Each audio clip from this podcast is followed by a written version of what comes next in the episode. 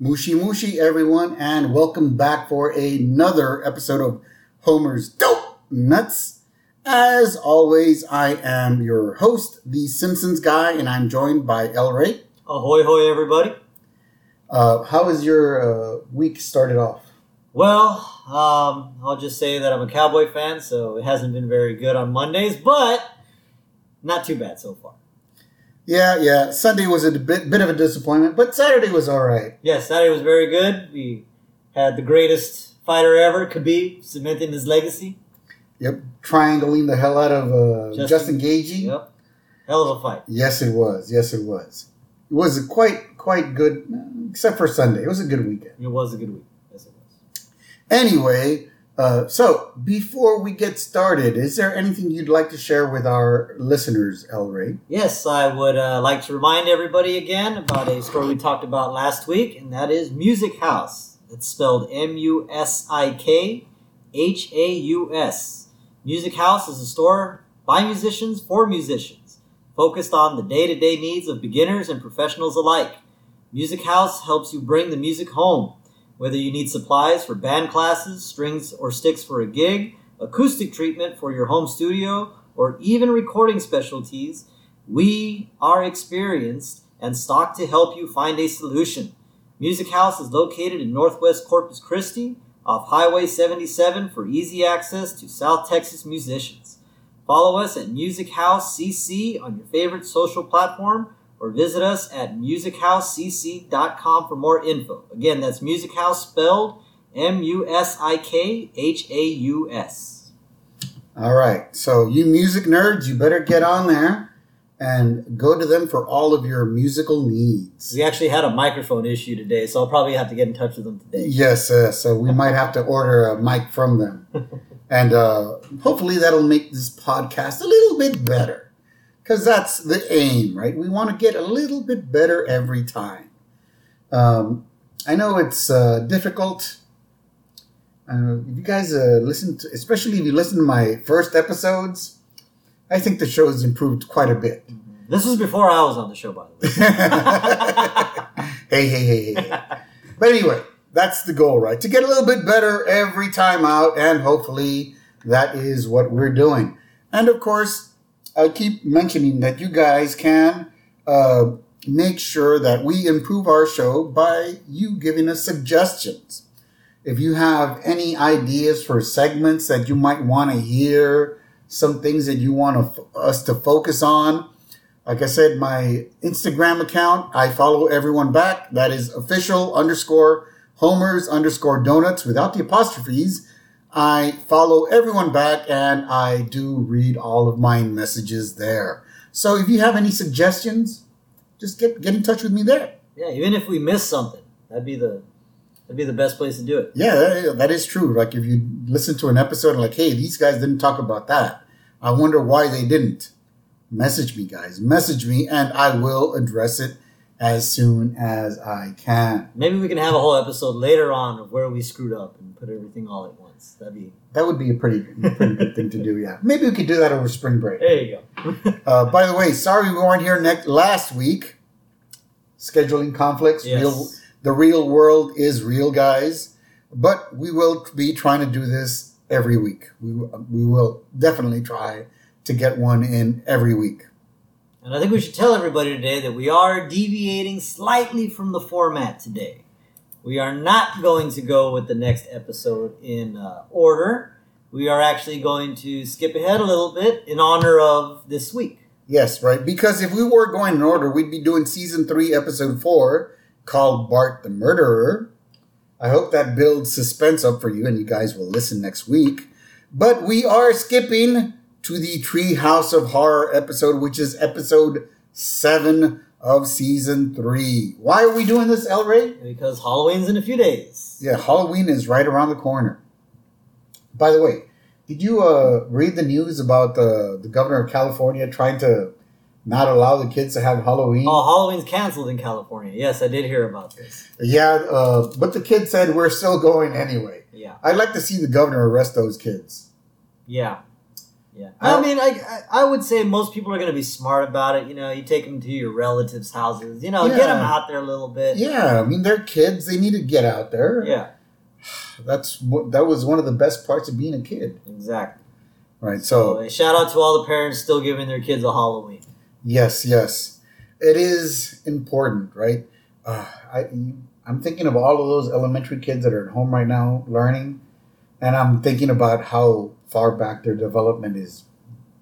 Yeah, they're not getting all that playground education that they need. Yeah, I mean they need to be around other kids. Anyway, let's move on and start with uh, season three, episode seven, not four, The Treehouse of Horror two, which oddly enough aired on October thirty first of nineteen ninety one. Perfect time. Yes, it did. The stars aligned for this one. So as you know, the intros are a little bit different for these. So we do not have our typical chalkboard and uh, couch gag today. No, no, we don't. Again, we have the traditional opening with Marge. Yes. right? And Marge walks out into a stage, right? They even got the red velvet curtain and everything. Spotlights on are ready to go. Yep. And she's like. Hello, children. Before last week's uh, Halloween show, I warned you. I'm not sorry, I didn't say hello, children, did I? It Yes, said hello, everyone. Oh, children. man. Oh, my God. You're still in work mode right Yes, I am. Before last year's Halloween show, I warned you not to let your children watch. But you did anyway. Mm. Well, this year's episode is even worse. It's scarier, more violent, and I think they snuck in some bad language too. So please, tuck in your children. And, uh, well, if you didn't listen to me last time, you're not going to listen to me now. Enjoy the show. Yes. And then, of course, we go into our title sequence of the Treehouse of Horror, which is going over the cemetery. See a few graves in there with some well-known names. Yes, and they got like uh, spooky matte raining and stuff like Yeah, that. yeah. Uh, the, I think this one they said Walt Disney on there too. There was a few gravestones. yeah, there were a few, few gravestones of the uh, dead and famous. Uh, the Simpsons are not above making jokes at the dead's expense. They will do that. We're yes. not going to complain about it. Yeah, who's gonna complain, right? Disney's dead. Anyway, so after that intro sequence, we open up the show in the living room, and Homer is watching TV. And as the he's as he's watching the news, right, and he's concluding on a scary note, he says, "Remember, the presidential primaries are only a few months away," and he laughs. By the way, that's kind of funny because the primaries are long past us, and the election is right around the corner. It is next week. Really, next week? Damn. Well, Halloween's this weekend in November. Next week, yeah. Next, I- Next, next Tuesday. yeah. Hey guys, I, I majored in government, but I've been sticking my head in the sand uh, about politics for about eight years now. My mind is made up, and I really don't want to hear all of this mayhem Yeah. that's going on. Or, I already voted. Already Yeah, ripped yeah. it off like a band-aid. I'm done. Yep. you gotta you gotta do it and you gotta do it quickly anyway so we open up the show after that because uh, after kent brockman says the presidential primaries are only a few months away homer wasn't too happy about that right No, he wasn't. No. Homer actually like looked a little offended that Kent Brockman was treating it so cavalier. yeah he said if you don't like it move to russia or something exactly, like that that's yeah what he said. he's like yeah he's like proud to be an american and he's waiting for those elections anyway next thing we know there's a ring at the door Yes. It is Halloween, and Homer opens the door. By the way, he's already been eating the candy. While he's been sitting at the at the sofa watching TV, he's been eating the candy. But you know, the, the doorbell rings. He gets up and he sees Kearney and Dolph. yes. Which, by the way, if you don't, if you're not familiar with them, are they're the the bullies. yeah they're the Yes, bullies the at bullies. Springfield Elementary. They're the kids that look like they need to be in middle school, but they're still in Yes. in elementary. They're bigger than everybody Yep. else. Uh, So here, trick or treat, man. Yeah. and they're not even wearing a costume. And Homer points that out.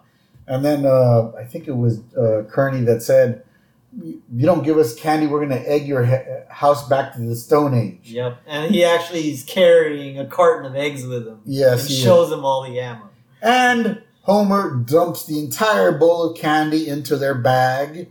Closes the door. And what happens? You hear thud, thud, thud, thud, thud. They egg the house anyway. right? And of course, Homer was not too happy about that. And so we, we switch a little bit. Marge is walking in now with the kids, and they just got back from trick or treat. Yep. And Bart is wearing this hood. He's, Like, he's a, an like an executioner. executioner. Yes. He's carrying an axe behind him, right? Mm-hmm. Little Maggie is dressed as a witch. Yeah, she's got a witch mask on. Yep. Yep. And Lisa, God bless her soul, she is dressed as a totem pole. Yes. Yes. A very unbalanced totem pole. And of course, if you're wearing wood, would you be very mobile? No. No, she was not be- being very noble, right? totem pole's very tall, so she's having trouble fitting through doorways. Yep. Uh huh. So, And of course, Marge, best costume, I have to say, which is not even really a costume, but she put the effect on it. yeah, she put the little streak on her She hair. put the little streaks, little lightning bolt streaks, as the bride of Frankenstein. She's already got the hair. It makes perfect sense. Yep. It's a, it's an effortless costume. Yes. Effortless costume. But it just works. Yeah. Like last year, me and my wife, I, I wore a Jack Daniels shirt. She wore a Coke shirt. hmm You were Jack and Coke. Jack and Coke. Very nice. Yep. This year, I think I will wear a uh, tequila shirt, Okay. and she's gonna wear a squirt shirt. There you go. So we- we'll be the Paloma. We'll be the Paloma. Ah, all right. There you go. Yep. Anyway, before I give any more of our secrets away, Marge tells the kids that they can have one piece of candy before bed, right? But this is after they all dump out their candy, right? And they admire their haul. Yes, actually, um, Homer gives Bart a little compliment here. Well, actually, all the kids, because he asks Bart, What's the haul like this year, boy? And Bart just dumps this big bag of candy out.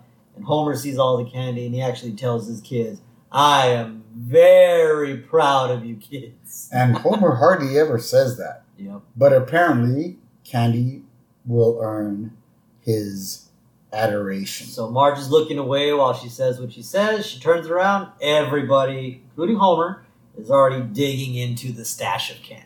By the way, this is uh, before uh, Bart complained about. Bart complained and said we would have gotten even more if Lisa could could have been uh, could have walked faster. That's true.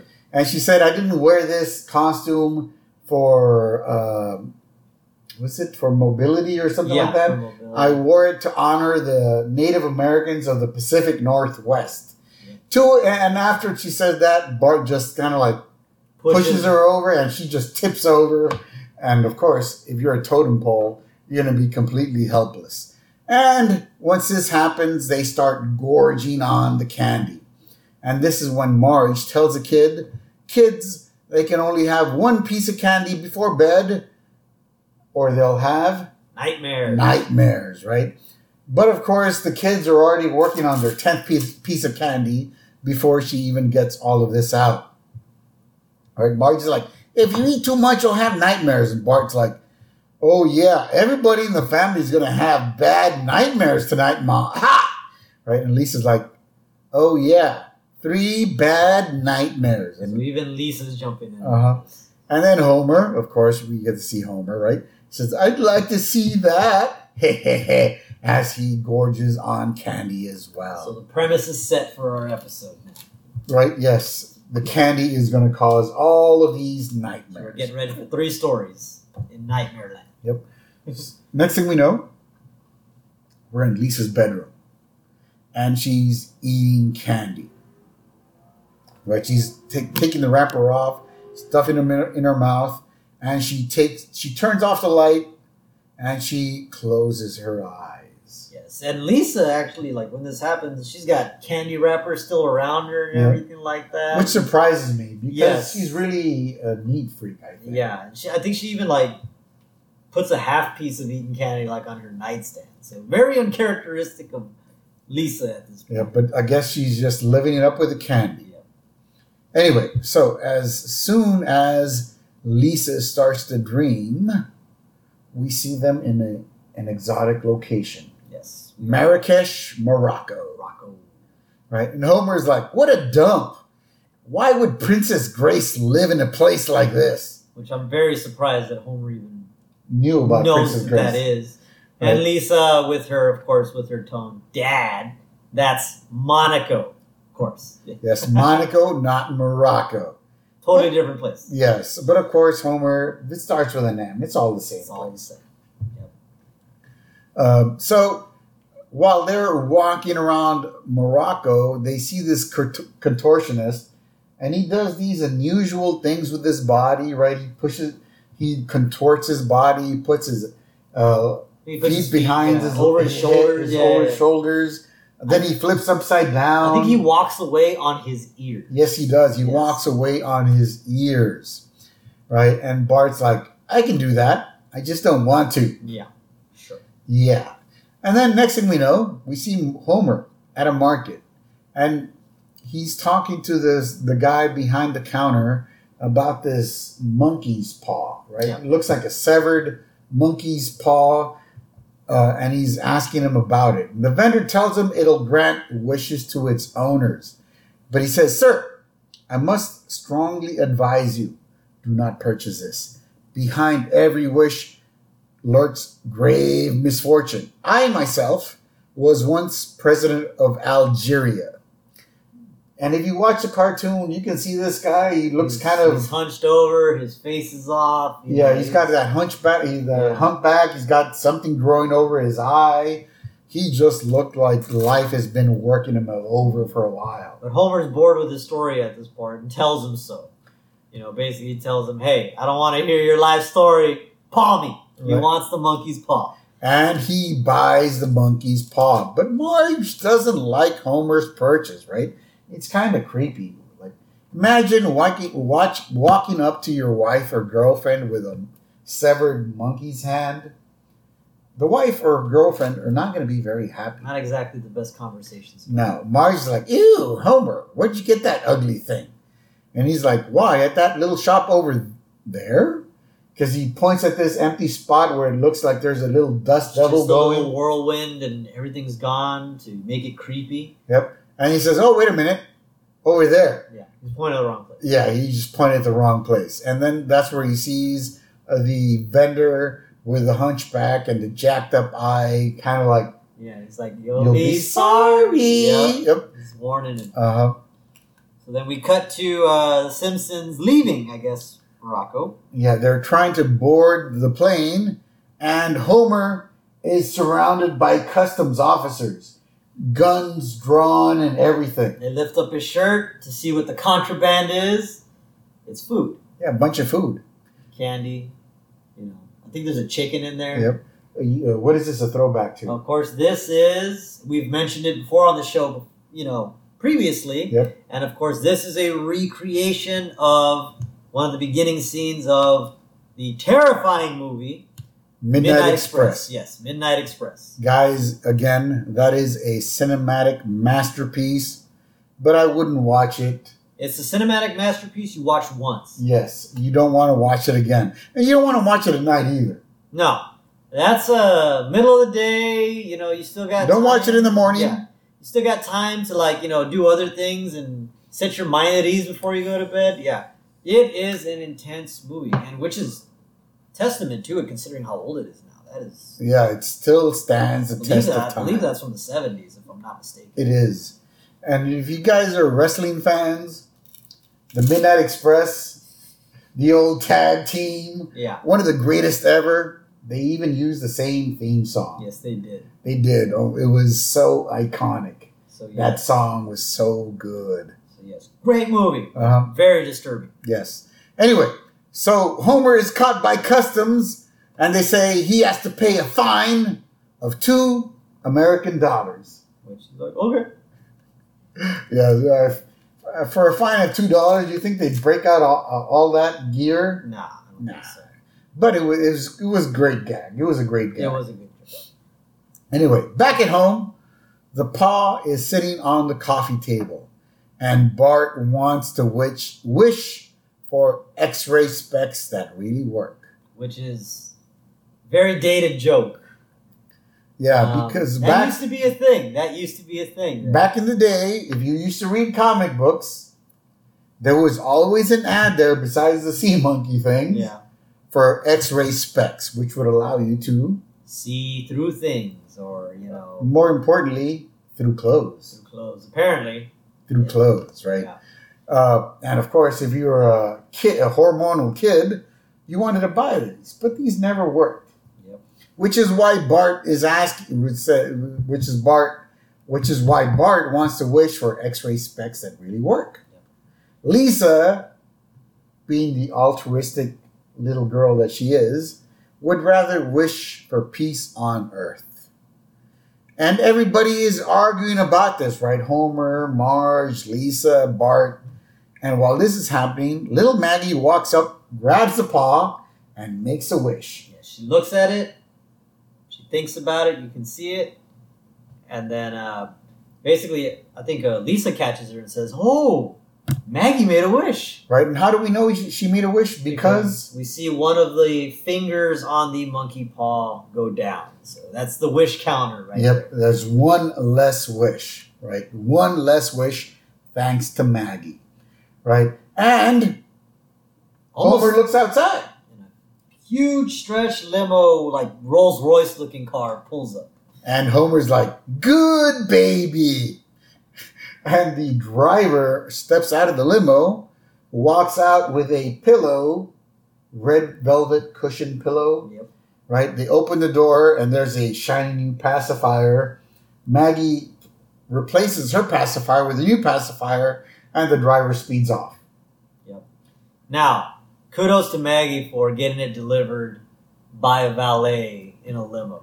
That's Yes. pretty. That's pretty gangster. Yes, it is. but it, as Homer sees it, it is an incredible waste of a, of a wish. Yep. At this point, Bart dis- decides he's waited long enough and he wishes for the Simpsons to be rich and famous. And Homer agrees. He says, Now you're talking. Immediately, we see money all over the Simpson house, right? Yes, it just Homer's got it in his wallet all of a sudden. His wallet explodes with money. Yeah. Marge even comes into the room with a bunch of money and says, "My purse exploded." But did you notice there was hair coming, uh, money coming out of her hair Yeah. too? So that So- reminds me of the jar of the Yep. money that she keeps in her hair. she squirrels it away. Yep. Of course. So even the jar of money in her hair bursts open, and we see money all over her hair.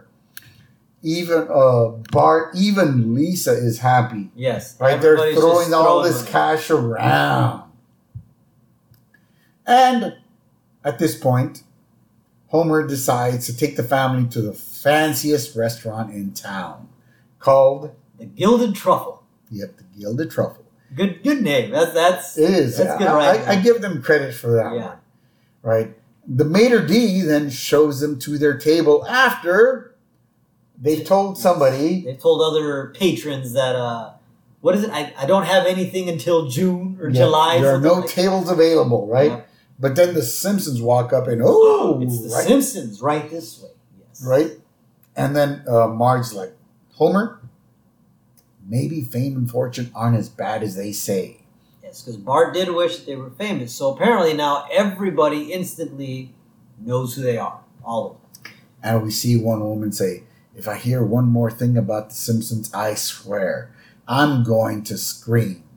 And then we see another woman, right? At first they were cute and funny, now they're just annoying. And everybody in that restaurant has the same sentiment. Yes. Because, you know, we even like, we get a, like, a little pan around town, right? And we see uh, Shirts of uh, their catchphrases and, you know, selling for $18. This was back in 91. So $18 was it's typical for a shirt now, but it was not typical for a Yeah, back then it was overpriced. Yeah. Right? So basically, the Simpsons have sold out in this in this world. Yep, yes, they have. And uh, just so you guys get an extent of how bad they've sold out, they've even cranked out a Calypso CD. Oh, yes, of Homer and Marge, right? Yep. Yeah. and Homer is singing "Man Smart," and Wim- and Marge is singing I forgot the thing. I, I don't know. "Women i- Women are Women smarter." is smarter. Yeah, there you go. Right, so they're just so "Man All to that weird, women is that smarter. weird drum music. Yeah, yeah. that- that- it's- The what did we call it? the metal drums or what the hell are those called? Yeah, I forgot what it's called. Anyway, It's that You- Caribbean kind of. yeah, you guys get the idea, right? They're just selling. They're selling out for money, right? Yeah. Uh, I think they even have Bart on a billboard saying, "Get a mammogram, man." Yeah, get a mammogram, man, with a female doctor holding his shoulder. That's yeah, odd. yeah. And there's a lady's like, "Is there anything they won't sell out to?" exactly. Mm. uh, anyway, so uh, Homer does notice that everybody doesn't like them, and so he actually reminisces a little bit and says, "Wait a minute, that guy that sold me this thing did say the wishes would bring grave misfortune. I thought it was just being colorful." but no, he wasn't being colorful. He was being truthful. Yep. Next thing we know, Lisa grabs the paw. yes, and she has her agenda in mind. She wishes for world peace. And Homer says, Lisa, that was very selfish of you. Yep. Wishing for world peace is apparently very selfish for Homer. Well, Ne- yeah, next thing we know, we're at the UN. Yes, and the uh, the British ambassador and the ba- ambassador from Argentina, Argentina. are are there hugging and talking, and the British ambassador says, eh, "Sorry about the Falklands, old boy." And the Argentinian ambassador goes, Oh, forget about it. We kind of knew they were yours. and by the way, this might not be a big deal now. It was a big deal. It was a big deal back then. The British were invading uh, Argentinian territory, as it were. Uh, that's what there was being thought. But of course, the Falklands have always, be- well, not always, but for the past hundreds, few hundreds of years, have belonged to England. Now, as a history teacher, if you didn't understand that joke, I'd be disappointed. But I'm off duty right now, so. so next thing we know, weapons are being destroyed all over the world. They're turning Yes. missile silos. You know, they say danger. yes. Into- yeah. gardens. Yes. right they they rearrange the words from danger into garden and they're everybody's taking their guns to the local foundries and smelting them Yes, down even the police. Uh, I think uh, Krusty shows up and throws his brass knuckles in there. brass knuckles and guns i won't be needing these anymore Moe's throwing all of his weapons there. His his, uh, his sawed-off shotgun to protect the bar. Yep. everybody is throwing their weapons away Everybody's becoming a pacifist all of a sudden. meanwhile in space we see kang and kodos Yes, our favorite aliens. yeah our favorite aliens right and they're laughing diabolically for a long time right and then they land in springfield and they say people of earth we come to you in the spirit of hostility and menace With very primitive weapons. They have a club and uh, A slingshot. Yeah, slingshot. a, sl- a club and a slingshot So now that the human race has given up all weapons, it is time for the aliens to invade. yep and we, at this time we see diamond joe quimby trying to reason with the aliens but what happens They bonk him with the club. they hit him over the head with a club. And one of the aliens, I don't know if it's Kang or Kodos, they say, Your superior intellect is no match for our puny weapons. Yep. Because remember, we've disarmed. So, Yes. So Lenny's there like, oh, they're cocking us with a club. And then he says, man, I wish we'd save an A-bomb or two. but of course, Nope. Lisa wished for world peace, and this is when the aliens decided to pounce. and now everybody blames the Simpsons. Yep. Because there was even an article in the newspaper that Lisa had declared world peace. Yes. Yeah. so everybody blames the Simpsons, right? And then back to the living room, Homer decide they have one wish left. Yes. And Homer says he's going to wish for something that is completely harmless. He says, I'm going to make a wish that can backfire. I wish for a turkey sandwich on rye bread with lettuce and mustard and, and I don't want any zombie turkeys. I don't want to turn into a turkey myself. I don't want any other weird surprises. You got it? and the mer- monkey's paw totally It closes now. right. It becomes a fist. And then before you know it, there is a turkey sandwich materializing and hanging in the air. Yep. And Homer grabs it. He he says, "Hey!" and he takes a bite. It's like not bad. gets serious. Yep. Nice hot mustard. Good bread. The turkey's a little dry. The turkey's a little dry. Oh, foe, thy cursed teeth. What demon from the depths of hell created thee? Yes. So the hand still got him. Yeah. He gave him the sandwich. Nothing bad happened, but The the turkey sin, was dry. the sin of dry turkey. Yes. Yep. And anybody who knows, yeah, you know. Yep.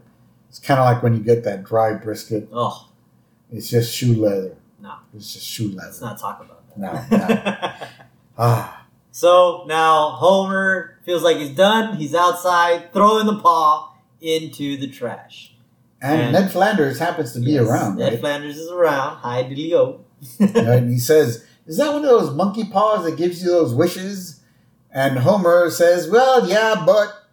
And he was going to tell him about the warning. About the grave consequences. Yes. Yeah, but he, he says, "No, no, no." He decides just to give it to Flanders, and let's see what happens to Flanders, right? So he gives it to Flanders, and the hand opens back up. Right. We see all four fingers of the paw open up. And Flanders says, Oakley dokley, right? And at this time, we see Moe running and he's being chased by an alien, right? And the alien's raining, Kneel before my slingshot, puny earthling. And at this time, Ned wishes that the aliens would be gone. so we see Moe coming the other way again with a very primitive weapon, a board with a nail through it, Yep, and he is chasing. the alien. I'm not sure which one it is. in Kang or Kodos. It's one of the two, right? Yeah. He's like he's chasing after him with his board with a nail in it, and he's like they run back into the alien ship. One of them even had a sash across that said "King" on it. Yeah, and he had a crown too. And Uh-huh. Yeah. And so the aliens take off, and uh, you know they're defeated. They say it seems the Earthlings have won. And then the other alien goes, "Did they?" That board with a nail in it may have defeated us, but the humans won't stop there. They'll make bigger boards and bigger nails, and soon they will make a board with a nail so big it'll destroy them all. Ha ha ha ha! And how right they are. Yeah, If there's one thing we're really good at as humans, it's Maybe coming up with coming up with ways to kill ourselves. yeah, more efficient ways More to efficient kill. ways to kill Yep. ourselves. Yeah. Yeah, guys, uh, there's a reason why we outlawed the uh, the uh, flamethrower. yeah, It's very painful, but very inefficient. it's inhumane. Same, yeah, same reason we outlawed uh, poison gas in war and things like that. Yeah. It's just, yeah, no. It's not very efficient. No. We're all about killing them as efficiently as possible now. So, of course, uh, that was one point that the aliens were right about. At this point, after the aliens take off on their ship, we see the townsfolk carrying Ned on their shoulders and they take Ned back into his house. And he's like, Well, I might as well make a wish to improve the old homestead. Yep, and then now we have a freaking castle as the Flanders residence. Yes, the, the Candles house, the, the Candles house, the Flanders house turns into a very, very beautiful castle. And of course, next door is the Simpsons house, which looks like a dump. And the scene ends with Homer wishing that they that he had a monkey's paw. That's weird. It, it, I've never, I can't figure it out. Why do the wishes go right for Ned?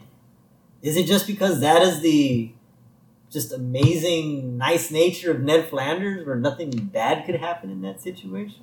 Or Maybe because he didn't have any ulterior motives. maybe. That's a, you know, I was thinking about that. Yeah, why would the wishes go so terribly wrong for Homer and the original uh, shopkeep, Yep. but not for Flanders? Maybe it's a good intentions kind of thing. Maybe it is, right? Yeah. The uh, good or bad karma in the wish or something like that. And It's at this point that we find out that Lisa has been dreaming all along. Yes, so this was Lisa's dream. the Yep. First one. Uh huh. So Lisa goes and wakes Bart up and she asks him if she can sleep in his bed. Yes, we have a little little sister, big brother moment right here. Uh huh. Bart's not interested and she pays him off with a Candy necklace. candy necklace, right? And Bart kind of like just has his eyes shut, reaches out, grabs the necklace, stuffs it into his mouth, Pulls out the string. right? Yeah. Eats all the candy, pulls the string out, hands it back to Lisa, and she says, he says, Climb, climb aboard. aboard, Climb aboard. right? And Lisa says, thanks, Bart. And she says, he says, let's talk more sleepy. And as he's closing his eyes, he's looking out the window, right? The wind is blowing, the curtain is moving around, and there's also a jack in the box Yeah. in the corner. And the jack in the box is slip is uh, kind of uh, swaying. swaying back and forth, right? And next thing we know, it's kind of like a um, Like a Twilight, Twilight Zone, Zone episode. Outer Limits, one of those. one of those Yeah. cold opens, right? It's like presented for your consideration. Springfield, an average little town with a not so average monster. And we see all the townsfolk walking around. Very forced smiles. Yeah, very forced and fake smiles, and they're all looking around very nervously, right? Why is this? Because apparently, this particular monster that they're talking about can read minds. And if he is displeased, he will turn in pe- people into grotesque walking terrors. Yes, he will turn them into monsters. Yeah. Right? And who We- could this little terror be? Well, of course, it's Bart. Yep. Next thing we know, we see Jasper, the old man with that long beard. yes, not to be confused with Mr. Moleman. No, no. No, no, nope. Moleman is bald and beardless. Yes. Jasper is bald, but he's got a long ass beard. Yep. And he's thinking, happy thoughts, happy thoughts. Boy, I'm getting mighty sick and tired of, of this. And as soon as he thinks that, Yep, he turns into a dog right, with his face, with his face still with intact. it- he's Yeah. like, woof, woof. And he's running around with a human face and ears, tongue, and body of a dog. And this is where the narrator jumps in and says, And did I mention to you that monster is a 10 year old boy? And of course, they show Bart, Yeah. right? Quite a twist, eh? Bet you didn't see that coming. Welcome to the Bart Zone. the Bart zone. So, Mhm. so obviously, yes, Twilight Zone, that's where he was going on. Right. And then we see Bart coming coming down to breakfast to join the family. And we see uh, the family spit out whatever they're eating when Bart comes in and they all force smiles around him. Even Maggie. Yes, she smiles with the pacifier still in her mouth. Uh-huh. And so everybody is, you know, being very nice to Bart, like, good morning, son. And uh, Marge is like, how are you, dear? And yeah. Even every- Lisa yes. is nice to Bart. And Bart sees Snowball too. He says, Every day, same old cat. I'll make it more interesting. He says as he furrows his, his brow and he turns the cat into Some kind of creature. I would say, a, like a Seussian creature. Something, Something something like like, yeah. Dr. Seuss would dream Yeah, of. there you go. Something Dr. Seuss or something even Salvador Dali esque. Like, yeah, because the tail turns into like a umbrella. yeah, and the legs get all skinny and tall. and- Yeah. yeah. It's got polka dots everywhere, mm-hmm. and he breathes fire. Yes, that's the funny part. Snowball goes meow, and big old flame shoots out of it. Uh, the breakfast, the breakfast cereal, everything catches on fire, and Bart goes, "Ah, that's better." And Marge says, "Oh, good, yeah, much better." And she says, "Oh, good, the curtains are on fire." And she goes to happily put out the fire, Yep.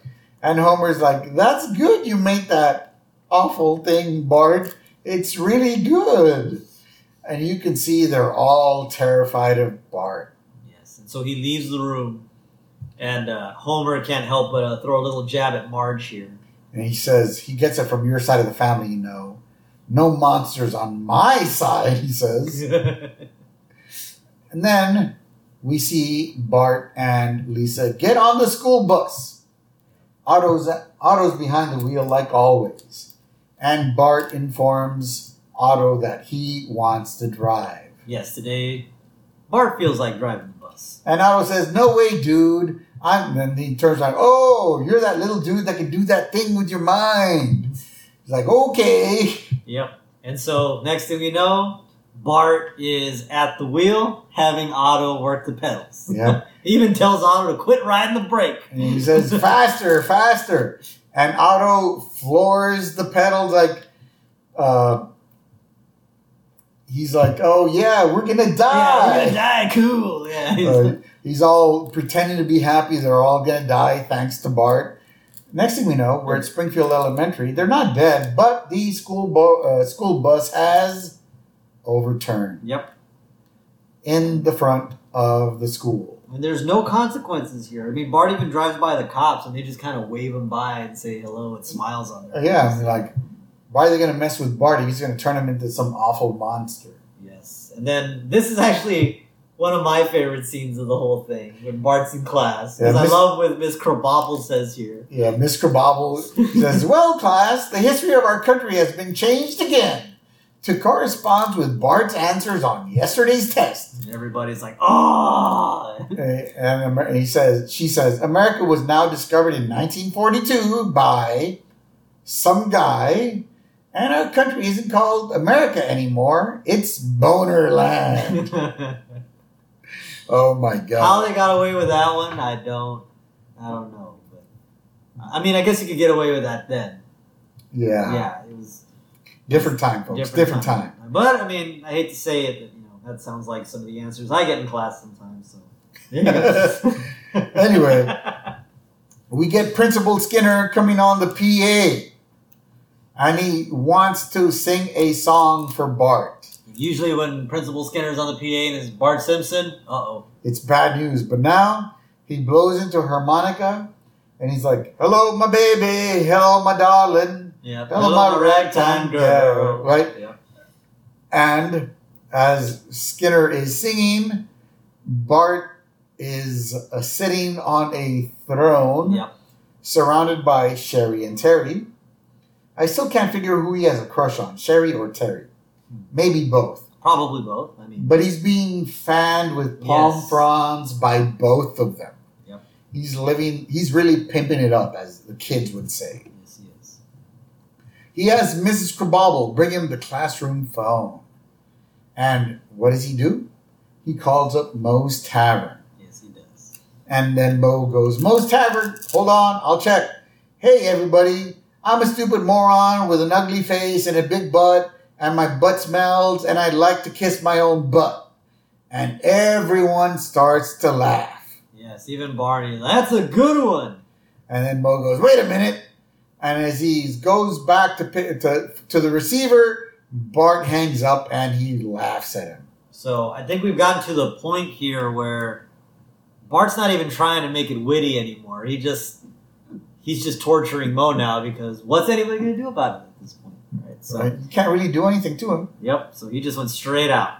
Yep. and Miss Krabappel is there holding the phone for him, smiling. Yep. And Mr. and Principal Skinner continues to sing. Yes. and dance.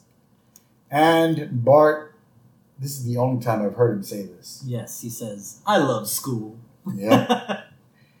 and back at home, the transformed Snowball meows, and well, when Snowball meows, she kind of like burns Santa's little helper. yeah, she singes him a little bit. Yeah, you we see him yelp and run out of the room. Meanwhile, Homer is watching a football game.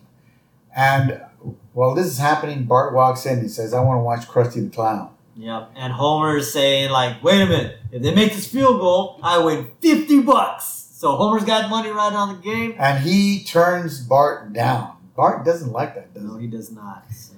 Next thing we know, we see the ball turning into a fall bat guy. Ball, fa- fat bald guy. There you go, yeah. Not fa- fat bald. So you hear the announcer and you hear the kick is up. It's looking good. The ball has turned to a fat bald guy. And Homer, he does Ah! And he actually like double doinks the, the goal the post. goalpost and it's no good. And then I love how the announcer says the whole world is wise to this apparently. the announcer says, and you know what we say every time something strange happens? It's good that Bart did that. It's very good. Everybody in the world apparently is terrified of Bart. And so we change the channel and we see a very, very tired Krusty, Krusty. at this point. And we don't mean typical hungover, drunk Krusty. We're talking about completely just demolished Yes. Krusty at this point. And he's like, hey, well, we're still on 346 consecutive hours, and all because of one little boy who won't let me stop. Anyway, let's go over to see Sideshow Mel. Uh, let's go see if Sideshow Mel has any more of those legal over the counter wake up drugs of his. and if you were to actually see Krusty at this time, Yeah, his eyes are sunken in. They're all red. if if there's His, a his bottom eyelids are at his cheeks by this point. Like, it's if I could describe him one way, it'd be like almost like Emperor Palpatine oh, after yeah, after the after his fight with Mace Windu. yeah. That is what uh, Krusty looks like at this time. Yep. And uh, so Homer's back now. yeah, Homer's Homer's back, and he's got a bandage wrapped around his head, and he's holding on to a chair, and he's like, "Don't think about anything. Think think happy thoughts. Think happy thoughts." the boy knows if you're thinking bad thoughts. Uh-huh.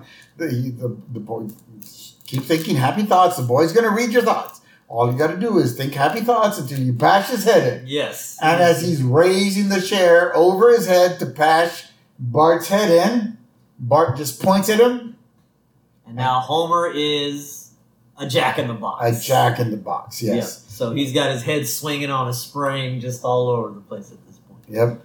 And uh, Marge Mar- comes in and she's ready to actually say something to Bart. of and Bart says, Lisa did it. To which Marge replies, That's it. You're coming with me.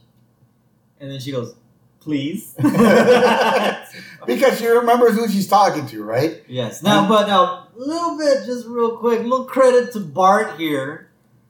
You know, obviously, I guess he doesn't have the same disdain for Marge As he does for Homer. as he does for Homer because he actually let her slide on that one Yeah. a little bit. You know. Well, we can tell that she he prefers Marge because he doesn't refer to her as Marge. yes, yeah. He refers to her as mom. Yeah. And he refers to Homer as Homer most of the time. yeah. So even evil Bart has to. Uh, even he has a little bit of respect for good old mom. Yep. Okay, so we now see Bart is at the doctor. Dr. Marvin Monroe. Yes, the psychologist, right? Mhm. And Dr. Monroe suggests that Barton just needs more attention. From his father. Yeah, very important, right? He says from his father, right? He needs love and attention from his father. So Homer, who is still a jack in the box, takes Bart to a ball game, takes some fishing, takes him to shoot his BB gun, takes him on a roller coaster ride. By the way, that's a very good scene. Yes, that's a great scene. When the roller coaster goes down and Homer's head is still up here and Yeah. it just gets yanked back down by the spring. Yeah. And all these all these activities while he's a jack in the box, which is Yeah. great. Next thing we know, Homer is tucking Bart into bed Yes, and he's using his teeth to put the, to the put the, blanket over him. because he's still a jack in the box, right? And Bart appreciates the past few days and he wishes there was a way that he could repay Homer.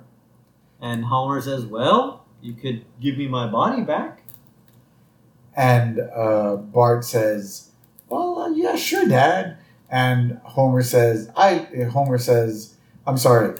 Uh, Bart says, "I love you, Dad." To which Homer responds, "I love you, son." And he kisses him on the forehead. And Bart is waking up screaming now at this point. Ah! I guess the nightmare for Bart was him and his dad showing affection to Yes, each actually bonding over. telling his dad that he loved him. Right. That scared him. that scared the hell out of Bart enough to wake him up.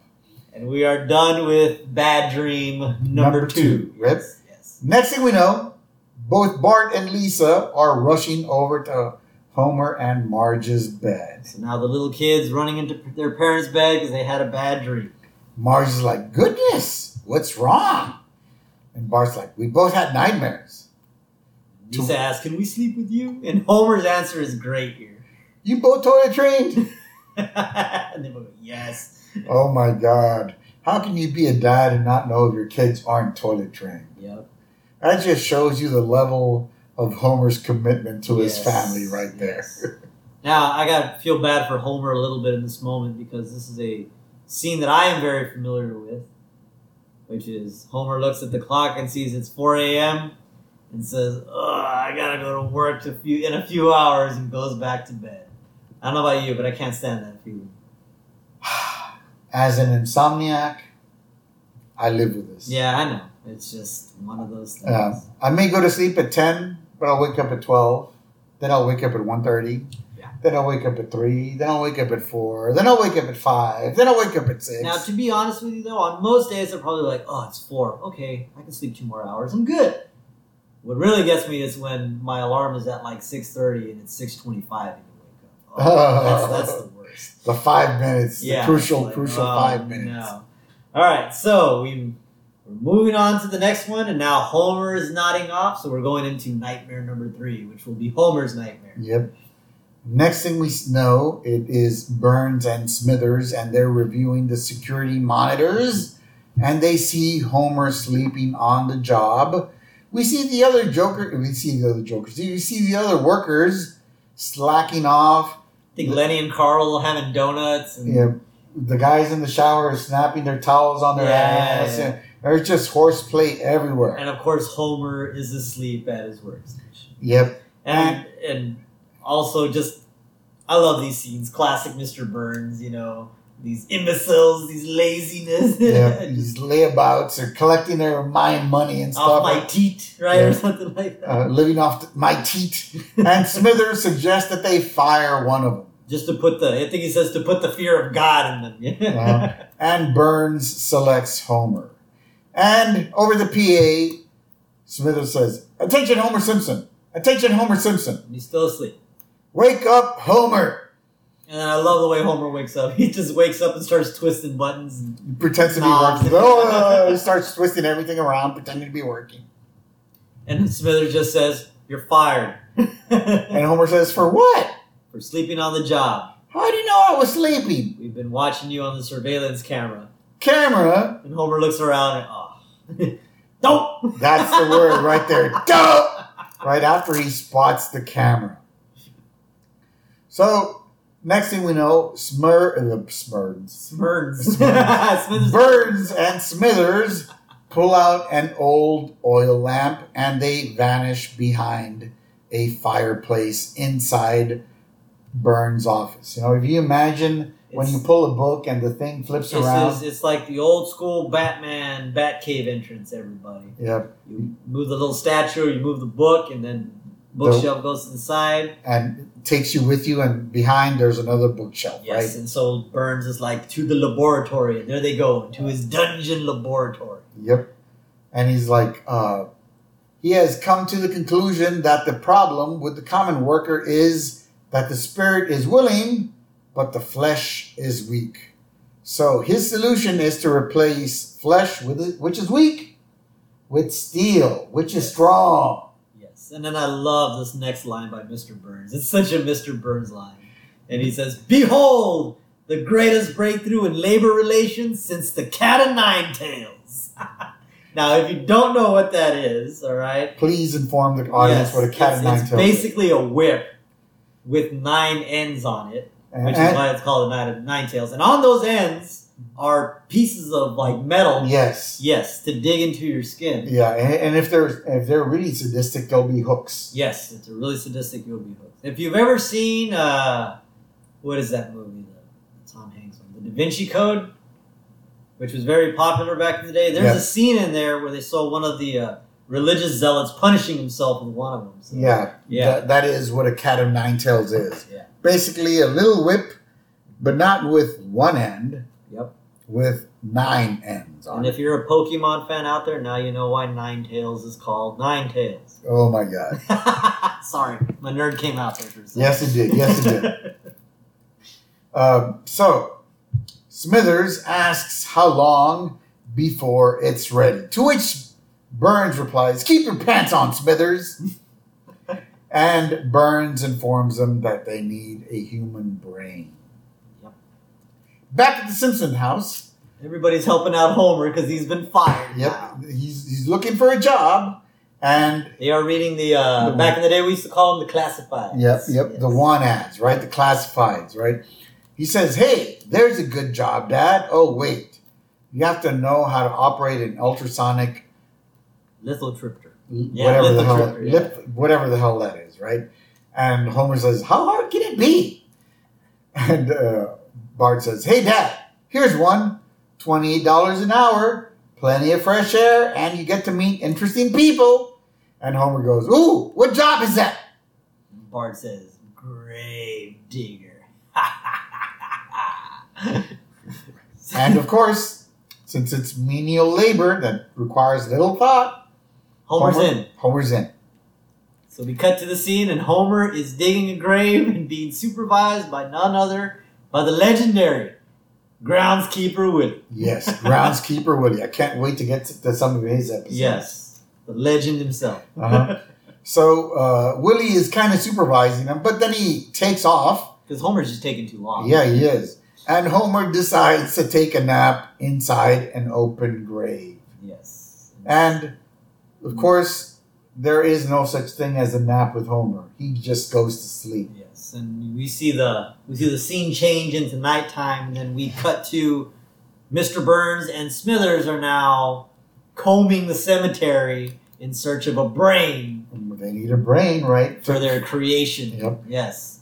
and they spot uh, an open grave and they see Homer in there, right? Yep. And uh, Burns goes, This is my favorite line. This is my favorite line. He says, Smithers, get him out quickly. The stench is overpowering Yes, he even pulls his handkerchief out of his shirt pocket and covers his face. because Homer is smelled so bad. He's not dead, he's not rotting, Uh-huh. but he still smells like death, apparently. Yes, and Smithers recognizes it. that's Homer Simpson. He wasn't exactly a model employee. And Burns says, Well, who is a model employee? And he kind of, when he's looking at Smithers, he kind of, the He has a little hallucination yeah, and the head goes away, and all we see is his brain. with his glasses still on. Yeah. And then uh, Smithers goes, Oh, Simpson will do just fine, sir. Exactly. A- Yeah. after he recognizes what's going on in Burns' head. Smithers just realized, wait, that's me.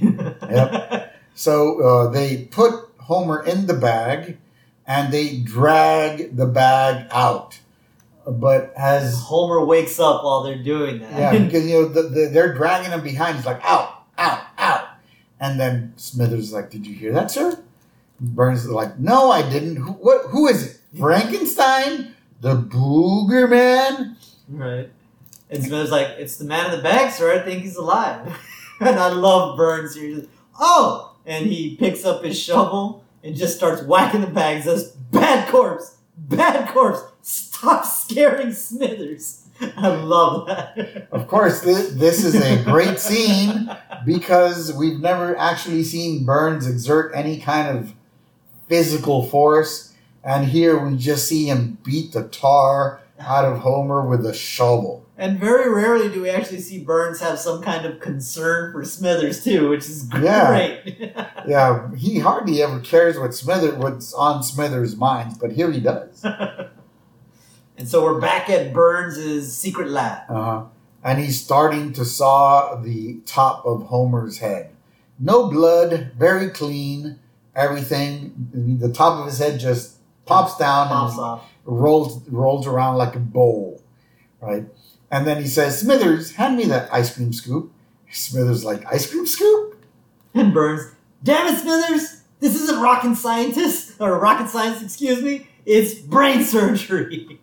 so he hands him the ice cream scoop, and Burns reaches in and he kind of like re- goes around the skull and pops out the entire brain With, with a few vertebrae, with right? the brainstem, Yeah. with the brainstem attached to it and this is a very twisted little scene. because he puts it on his head Yeah. like he's Davy Crockett's hat. yeah, right? he's just playing with his brain. like, look, I'm Davy Crockett. oh, it's very very disturbing. Uh, anyway, uh, next thing we know, they're it put after they eat some pizza and drink some wine. I believe it's wine. I believe Yeah. they're having pizza and wine. pizza wine. and wine, right? They're eating pizza and wine Not a bad combo. Before they put the braid back into not back into the robot. And they power it up. Yep, and they power it up. And next thing you know, We have the classic Frankenstein throwback of it's alive. yep. Oh, that fellow at Radio Shack said I was mad. Well, who's mad now? Now I hate to do it because we're gonna date ourselves a little bit here, but apparently there's no Radio Shacks anymore. None. Yeah, so Radio Shack is gone. Yes. Now, for those of you that are very young, if you don't know what Radio Shack was, it was uh, if you ever needed any kind of little component for anything else, Any kind of electronic, yes. yeah, you know, if like the, I don't know, your if like your charger were to break, the tip would fall off, you could find a replacement there. If you needed things to solder, you could find it there. If you needed a RGB cable Yeah, back in the day. anything, yes, you could find it there at Radio Shack. But now Alas, it is gone. It is gone. Gone like the wind. Oh well. Well, Next thing we know, right after he declares his creation alive, Burns walks up to the robot and he says, Hi there, I'm your daddy. And the robot is looking around its X-ray vision. and he spots a box of donuts like a few rooms away. Yep. Remember, this is Homer's brain inside of the robot. So the next thing we know, this robot is breaking down walls all the way into the room where the donuts are. Yep. And we hear a robotic version of Homer's voice go, mmm, sprinkles. Sprinkles. Great. Next thing we know, we see uh, the Johnny Carson show, right? Because somebody's watching Yes. TV, Yeah. and Johnny Carson, who is doing one of his characters, he's wearing a turban. Uh, that was his famous character, Karnak, Yeah. and he says, Geraldo Rivera, Madonna, and a diseased yak. And Ed McMahon, his perfect foil, just goes ho ho ho ho ho. Yeah. And Lisa says, Mom, what's wrong? Marge answers, It's your father. He's missing. Bart answers, Dad's missing? Get out of here. And then Marge says, He's been gone for two days. Lisa goes, What do you know? She's right. And we cut back to Burns and Smithers. Burns is in tears. He's crying. Yep. He's saying, It wasn't supposed to be this way. As he's looking at the robot who's asleep at the console. just like Homer. hmm Right? He could. He's like, I, I was wrong to play God. Life is precious, not a thing to be toyed with. Now take that, take that brain and flush it down the toilet. Uh, which Smithers says, I'd appreciate. I, I would think the the the, the family would want the body back, sir. And, And- so Smithers talks him into it. Yeah. Yeah. So he, he, he says uh, as he's uh, sewing the brain back into Homer's head, we see we hear Homer saying "ow, ow, Yeah. ow," as all of the stitches go in, right? Because Smithers told him he was alive, right? And he says, uh, Smithers, Smithers goes, "You know what this means, sir? He is alive." And Burns says, "Oh, you're right, Smithers. I guess I owe you a coke." Old joke. Very old joke. Yep. And then he turns around to his robot. He says, As for you, you clinkering, clackering cacophony of collagenous cog and camshafts, take that. And this is a typical uh, Burns body blow. It's a very feeble kick to the toes, just the toes. But this causes the robot to lose its balance Yep. and we see it start to slowly fall forward. And Smithers, I mean, not Smithers, Burns, being the old man that he is, he tries to run away from it unsuccessfully. And the robot lands on Burns' body, uh, his entire body except for his neck and head. Yes. Now, before we get into the after effects of this, I will say that you got to give Mr. Burns credit when he does these little rants of his. He is a master of alliteration. Yes, he is. you, your clattering cacophony of collagenous cog and camshafts. Love it. Yes, he is. Uh, he's right up. The, I haven't uh, seen that much alliteration since since I read Siddhartha. Ah, wow. A lot of a lot of alliteration there, guys. Anyway, if you don't know what alliteration is, ask your English teacher. yes. Anyway, so next thing we know, we see Burns. He's like every bone shattered, organs leaking vital fluids, slight headache, loss of appetite. Smithers, I'm gonna die.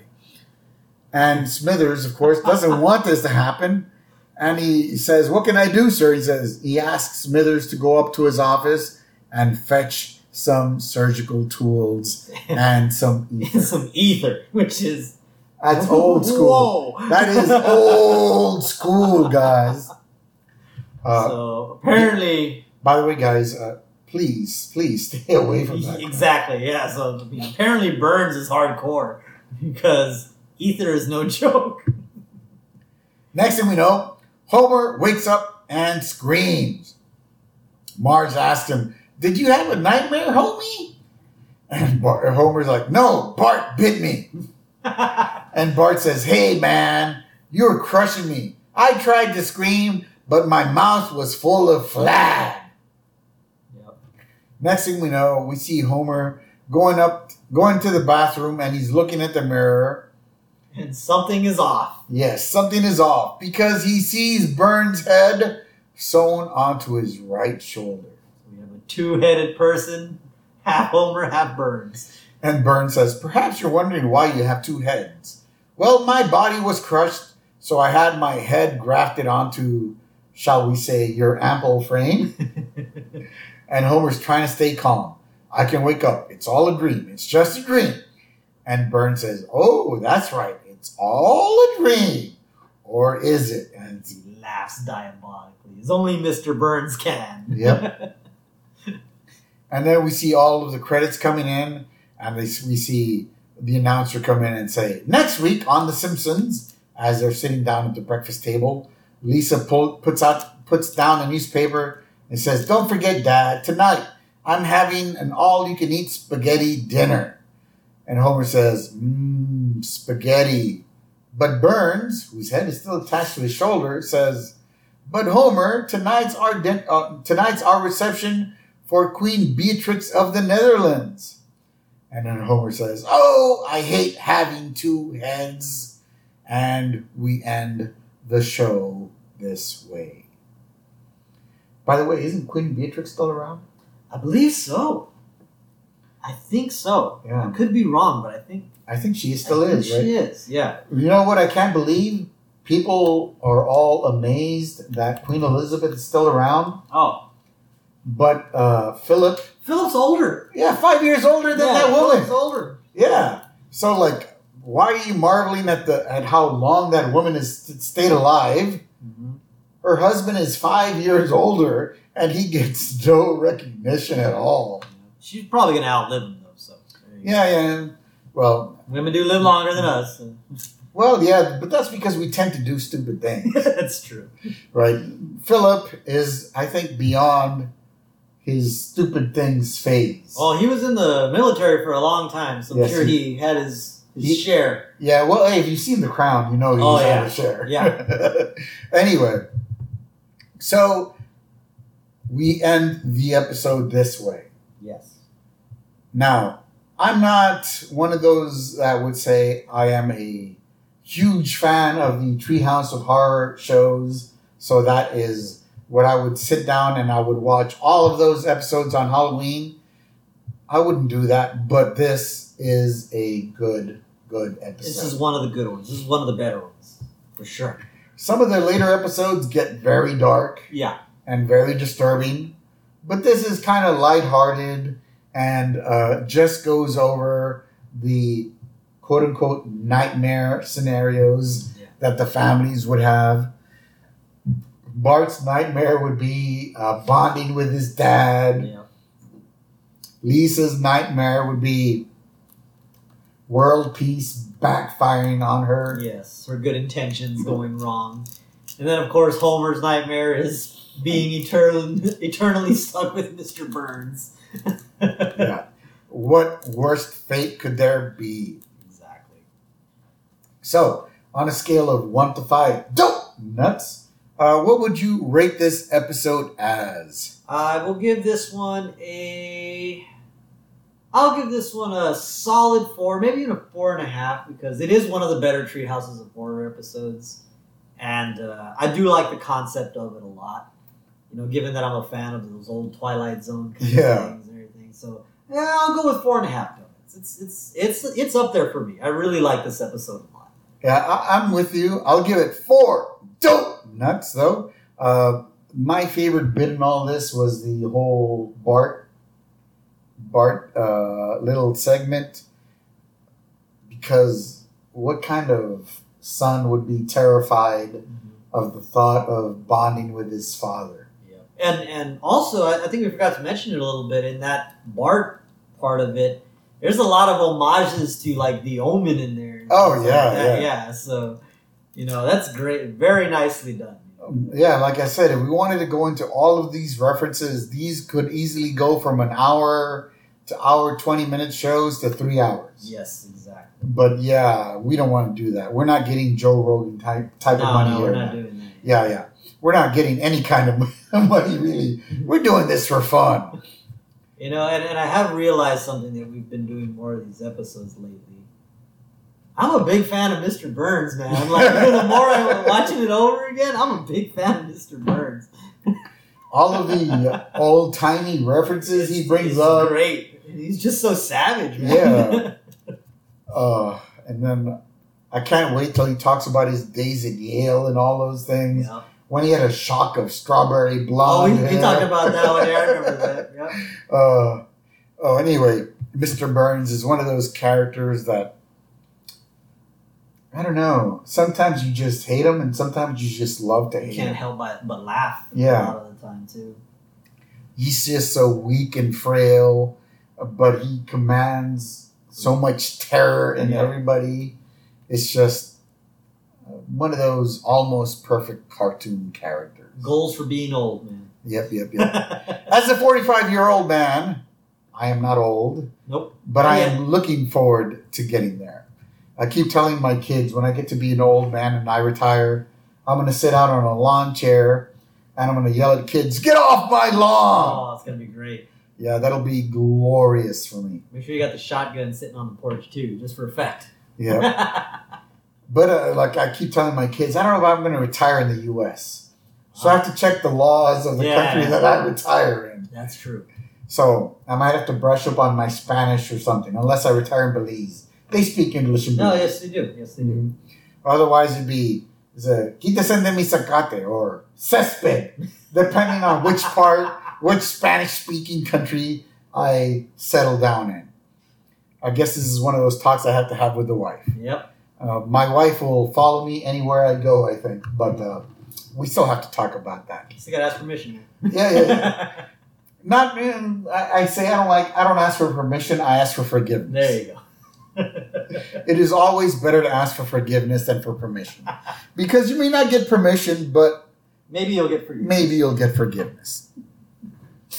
All right. So before we wrap up this episode, is there anything else you'd like to share with our listeners? Uh, no, just everybody go check out Musikhaus. If you need that info, listen to the intro. It's all in there. And um, happy Halloween, everybody. That's really all I got to say today.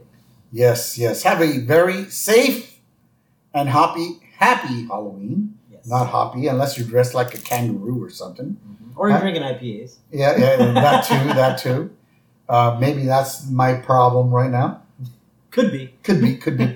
Anyway, uh, have a very safe and happy Halloween. And don't forget to check out the official show Instagram, which is official underscore homers underscore donuts without the apostrophes. I will be posting a few Halloween related memes this week.